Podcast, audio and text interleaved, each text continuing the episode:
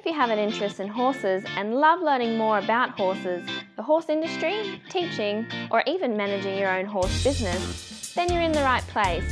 We would love you to join us on our mission, which is to improve the lives of horses around the world through the education of riders, handlers, and trainers. So get comfortable, listen in, and enjoy. Horse welfare and safety are of utmost importance where humans have any interaction with horses.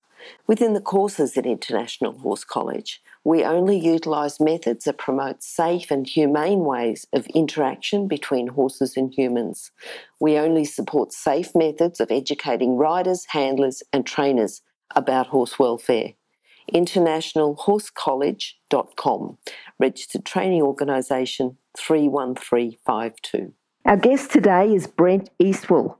Brent's been involved with horses his entire life and has a broad picture of what it takes to create a horse. He's the stud principal at Willow Downs Performance Horses, where he breeds warm bloods, and he fulfills many roles within that position. He's the stud manager, the equine veterinarian. He's also the trainer, rider, and coach. So he does have a broad picture of what it takes to create a horse. How are you today, Brent? I'm really well, Glennis. How are you? Oh, really good, really good. I bet you're having some great weather up there. Yes, uh, very, very dry at the moment. Is we're it? Looking forward to some rain, hopefully soon. Mm, mm. We're closer to the coast, so we're pretty lucky. We've always got things a bit green. Oh, here. you're pretty yeah. lucky. Yeah, yeah. Brent, we're going to start off with your favourite quote. What is your favourite quote, and how does that affect you? Yeah, there's a fairly popular quote about life and careers, etc., etc. It goes, "It's not a sprint; it's a marathon," Yes. and I think that applies really, really well to the horse industry and working with horses. And I'd love to say to young people um, that I meet that are sort of starting out with their horses, and you see people seemingly sprint ahead of you, and I just want to grab them and say, just, just relax, just slow down, don't panic. Uh, it's not a sprint; it's a marathon. You'll catch up with them eventually. Mhm. Uh, and actually, there's there's another saying, similar lines that goes, "It takes 20 years to become an overnight success." And I think we see that all the time uh, in the horse industry. I think we see people that, that just it just takes time before you get noticed. Yes, yes. And the other thing is too that sometimes people they leave school, they want to be in the horse industry, and they want to be there straight away. That's right. You know, they want to be where their mentor, their person that they are looking up to, and they just think, well, why can't I get there now? And you're right, it takes a long time. That's exactly right, and Yep. it does take a long time. Yeah, yep. Okay. Brent, you've been pretty persistent with your having a stud, being a vet, riding, competing, um, doing lots of things within the horse industry. So you're really, you're really living um, your favourite quote. But how did you first start with horses? I'd really like to see your first memories, the first time you remember, or something that's influenced you earlier on in your career or earlier on in your life with horses.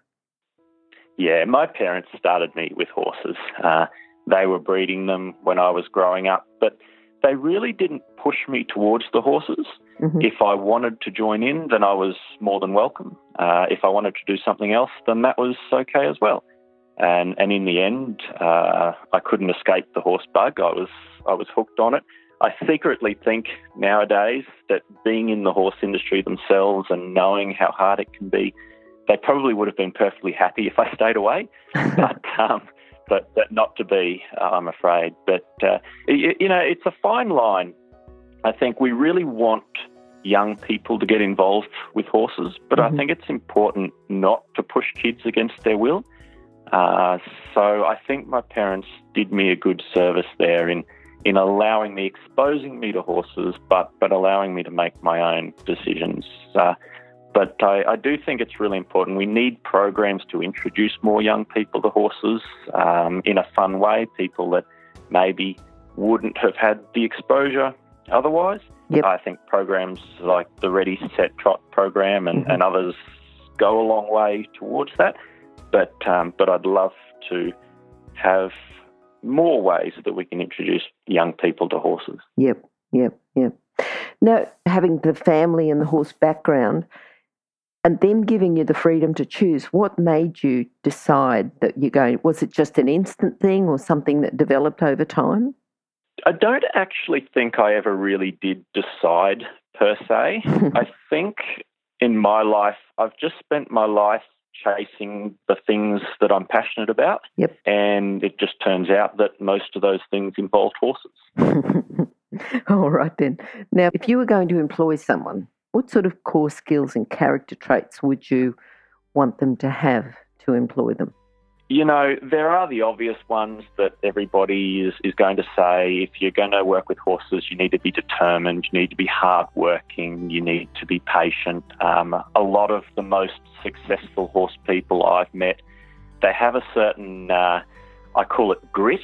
It's a determination and it's that hard work ethic. But really, I feel that the horse industry is so broad that just about anybody can contribute. You know, we need artistic people. So much of creating great harmony with horses is about creating great art. You know, we need mm-hmm. athletes, competitors, we need inquisitive minds, we need innovative people so that the industry can continue to grow and evolve. Uh, we need academic minds, you know, we need vets to keep horses healthy, we need engineers to make sure we have good surfaces to work on, good places to keep horses. Uh, we need engaging, interesting, you know, likable people to promote the industry to the world. So we need everyone, I think, Glennis. I think we really do need um, a broad range of skills. Everybody should contribute.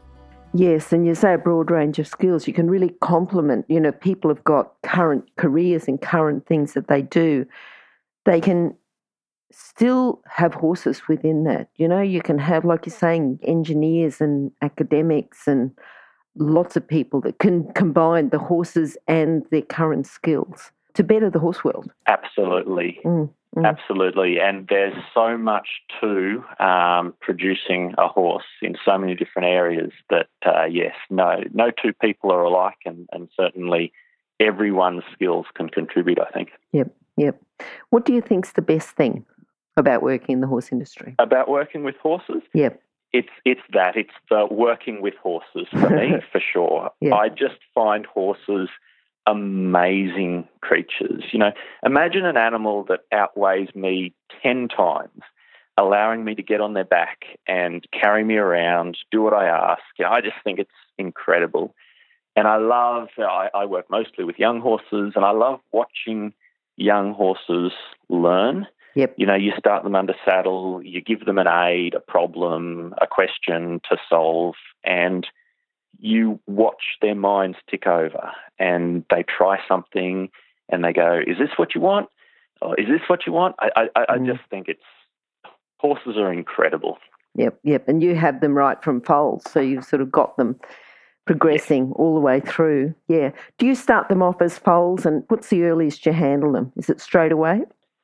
Yeah, I'm more or less handling them straight away. Mm. Uh, they don't get anything particularly formal, mm-hmm. but just slowly over the course of, of years, really, yep. um, they catch on pretty quickly as to uh, how to be around humans, how to respect humans, you know, how to respect my space, things like that. I, I think that is important. Yep, yep. Now, you've talked about your parents and how they had horses, influenced you, I'm sure without pushing you. Is there anyone else that you think that's really influenced you and helped you? Both, well, I suppose, you know, you sort of do a few things. You know, you're a rider, coach, and you've been a competitor, you're a vet, you know, stud management. Who's influenced you? Who's helped you along the way and helped you in your career? You're absolutely right to start with my parents there, um, because of course, without them, I may not have even been exposed to the horse world. Sure. Um, and watching them grow up was a huge influence, of course. Um, but I've had a number of great coaches over the years help me out. Uh, Sandra Pearson Adams, particularly, uh, she really stands out to me as someone who really pointed my career in a particular direction. Mm-hmm. And uh, she has an amazing eye for detail. She's she's a, a great she coach does. and a great mentor. Yep. Um, but you know, uh, Heath and Rosie Ryan really inspired me greatly. Um, yeah, Brett Parbury has been very kind to me. So there have been a few people along the way just uh, give me a little bit of a hand and a little bit of a nudge in the right direction. Mm-hmm, mm-hmm. Tell us about horses then. What horses have you had that have influenced you? Um, w- without a word of a lie, every single horse I've ever worked with influences me some somehow, whether they, they teach me something or they point me in a in a slightly different direction. Just when you think you know everything there is to know, along will come a new horse who teaches you something completely new. Mm-hmm. Um, and I, I, hope that continues.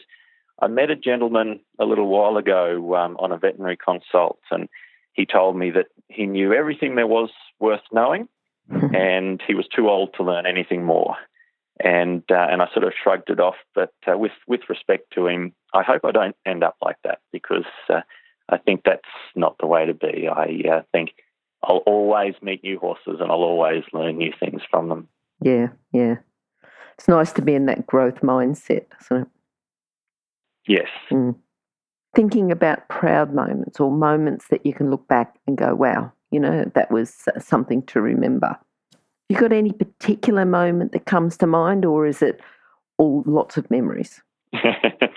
Again, this is probably going to sound a little bit weak, but uh, to me, every time I have a horse that I've bred and I've started under saddle and I've trained and I put another rider on that horse and watch them work, that's the most awesome feeling in the world. Mm. You know, I have quite a few horses now that, that I started and now they're out competing with their new owners and it really is the most rewarding thing in the world. So that's that's definitely my proudest moments. Yeah, yeah, I don't think that's weak. I think there's a lot of other people that are listening that are saying that is an awesome feeling. That is great. That is wonderful. Yeah. It really is. Yeah, yeah. All right. Now, thinking about the different roles that you hold, right? Because you hold a few different roles. What do you think's been your biggest challenge in achieving all those roles? You know, achieving getting where to where you are now. Because, you know, while it's not a sprint, it's a marathon in the marathon? What's been your hardest parts? Yeah, and it really goes back to that, doesn't it? The there's a certain endurance uh, that you need to call on sometimes just mm-hmm. to keep going. There'll yep. be lots of ups and downs along the way uh, in every career, but particularly with horses, there are a lot of ups and downs. And my different facets, I suppose you could say, I find they really complement each other. But in many ways, too, I, I took the easy way out. You know, I went to university, I got a degree, I gave myself a plan B, which, which I think is great. Uh, but the downside is there is this thought that when things get tough, it's easy to just take the plan B. And, and I kind of did that rather than, than push on. And I don't regret it. Uh, I would do it again because I like to play it safe and I encourage uh, everyone, if I meet young people, to to do the same thing. You know, get a degree, get a skill, do do other things, see different parts of the world. But uh, but certainly for me, I go to work every day as a vet so that my horses don't have to pay the mortgage, if you know what I mean. And, and that's that's a little bit the easy way out. But it is challenging day to day uh, and I think you just have to search for those really inspiring moments, really fun moments, and hold on to those thoughts and those memories. Mm-hmm, mm-hmm. All right, now thinking about, you know, you go to work every day as a vet, and this is a bit more of a, I suppose it's a coach question, a vet question. Developing young horses, what's some of the things you see quite a lot? What's a common fault that you see, and how can it be fixed? I truly believe that the most important thing to teach a horse is to teach them how to learn. And and you're right that I'm I'm working mostly with young horses, and so I, I see this a fair bit. Uh, you know, don't spend all day drilling specific movements into your horse. It's no use. You know, you sure you want to do shoulder in, you want to do travers, you want to do half pass. That's easy stuff if you have a horse that you've taught how to listen, how to try for you, how to learn to do things. And don't punish them for making a mistake. Don't punish your horse for making a mistake because they'll just shut down and not try for you anymore. Mm-hmm. And those are the horses that are the hardest when I come along and meet them. They're the hardest to deal with. The horses that are so scared of making a mistake that they won't try for you anymore. it has to be like a game and they have to want to play the game. But if you can teach a horse from the very beginning how to learn, I think the rest of it comes so easy. Yep, yep. Thinking just about to teach people that. It's very easy to say about how you want people to do that, but what's something they should look for? What's something a bit more specific? You know, give us an instance of a horse doing something, what should be done rather than what shouldn't be done. I think my um, probably most specific advice would be don't punish the horse.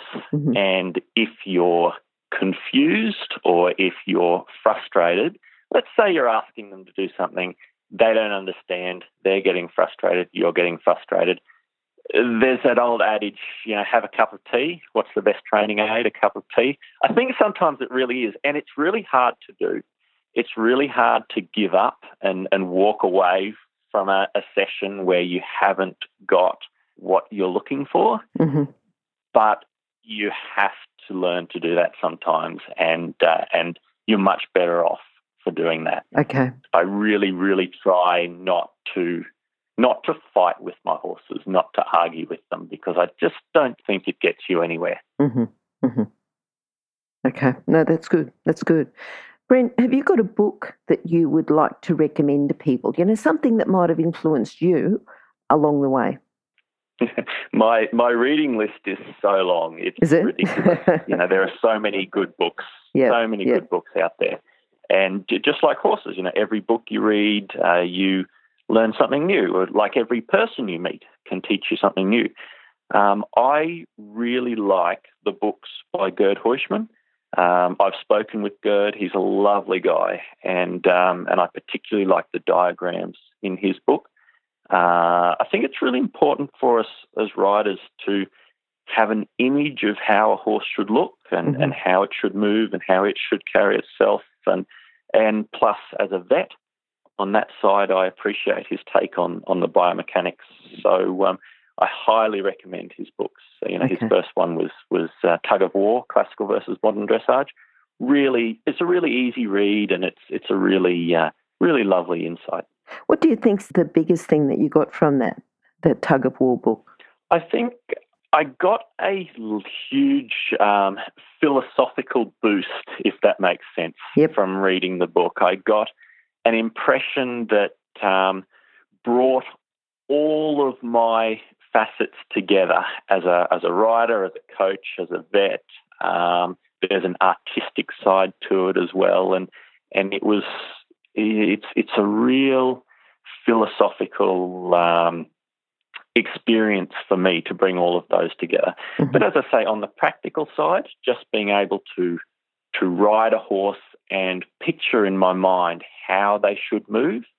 Uh, and it goes the same for, for judging horses or assessing horses. It's, it's the same deal to have a picture in your mind yep. of how they should look, how they should work, how they should move. I think is really important. And yeah, that was just uh, those couple of books of his were um, were what did it for me. Good, good. All right, Brent, what are you looking forward to now?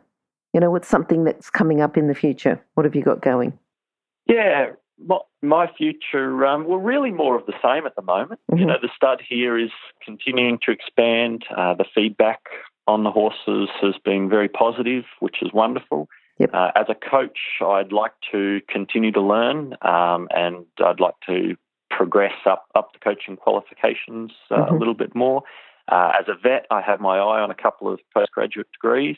Again, you know, the goal is to learn more and, and to be better at what you do all of the time. Uh, and uh, if if I have some spare time in all that, I am preparing a horse for myself to compete on in dressage. Okay. Um, so I, I dipped my toe in the water, so to speak, at a small competition a couple of months ago, and uh, got some good feedback. That good. was a lot of fun. Good. So yeah, hopefully it's onward and upward. Okay, yeah, because it's been a little while since you've competed.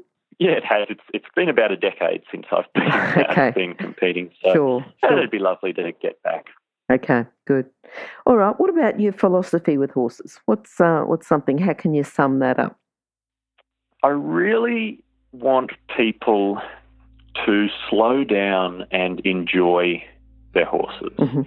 Uh, you know, I want people to be able to experience that bond between horses and humans that it's almost impossible to describe. But I want new people to be inspired to join our industry for that reason, for that bond, for that enjoyment, and uh, and I want that to inspire people to really focus on looking after the well-being of their horses. You know, stop seeing horses as consumable products and start seeing them as lifelong teammates.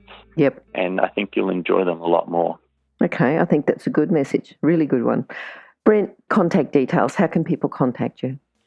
Yeah, people are welcome to contact me. My number is 0437 mm-hmm. or my email info at willowdowns.com.au. I'm certainly happy to uh, to help wherever I can. All right, and those contact details will be on our website, horsechats.com slash Brent Eastwell, or go to horsechats.com, search for Brent or search for Eastwell. Um, Brent, we'd love to have you back. We'd love to have you back to talk a bit more about your philosophy, about having that lifelong partner and, and getting into the horse industry for the right reasons. It would be really good. So um, hopefully we'll see you back here again soon. Thank you. Absolutely, Glennis. It's been a pleasure. Bye. If you've enjoyed this chat, then please comment, rate, and subscribe. If you'd like any changes or recommendations for guests, then please contact us through horsechats.com. And while you're online, have a look at the government accredited courses at internationalhorsecollege.com. Registered Training Organisation 31352. Remember that our comments and instructions are general in nature and do not take into consideration your individual horses or your individual ability and circumstances.